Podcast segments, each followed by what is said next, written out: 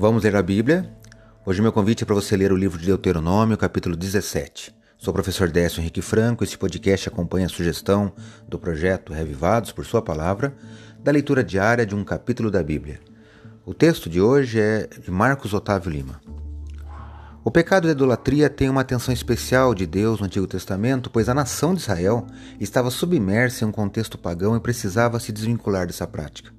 Mas, mesmo quando o povo se desviasse, o conselho de Deus neste capítulo é que fossem levadas a um critério onde fossem preservados tanto a integridade como a saúde né, do impenitente. Com duas ou três testemunhas é que assim deveriam julgar cada caso.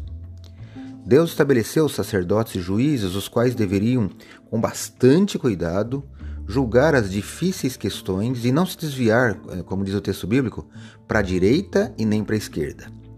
Caso esse juiz agisse com justiça própria, ele deveria ser punido com a própria morte. No capítulo 17 também é apresentado ao povo a possibilidade de desejarem um rei. Contudo, Deus, em sua infinita sabedoria, parecia estar profetizando sobre isso e deixou orientações se caso assim o fizessem. Todavia, esse rei deveria andar nos caminhos e na lei do Senhor. Infelizmente, anos mais tarde, o povo quis um rei e se você conhece a história do povo hebreu, você sabe que alguns desses reis, talvez muitos reis, não seguiram as orientações divinas e se afastaram justamente do livro da lei.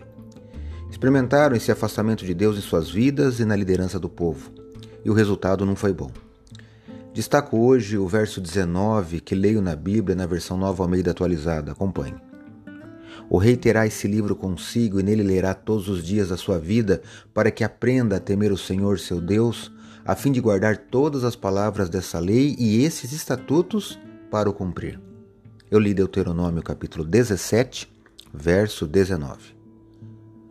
A lei de Deus nos protege de qualquer perigo.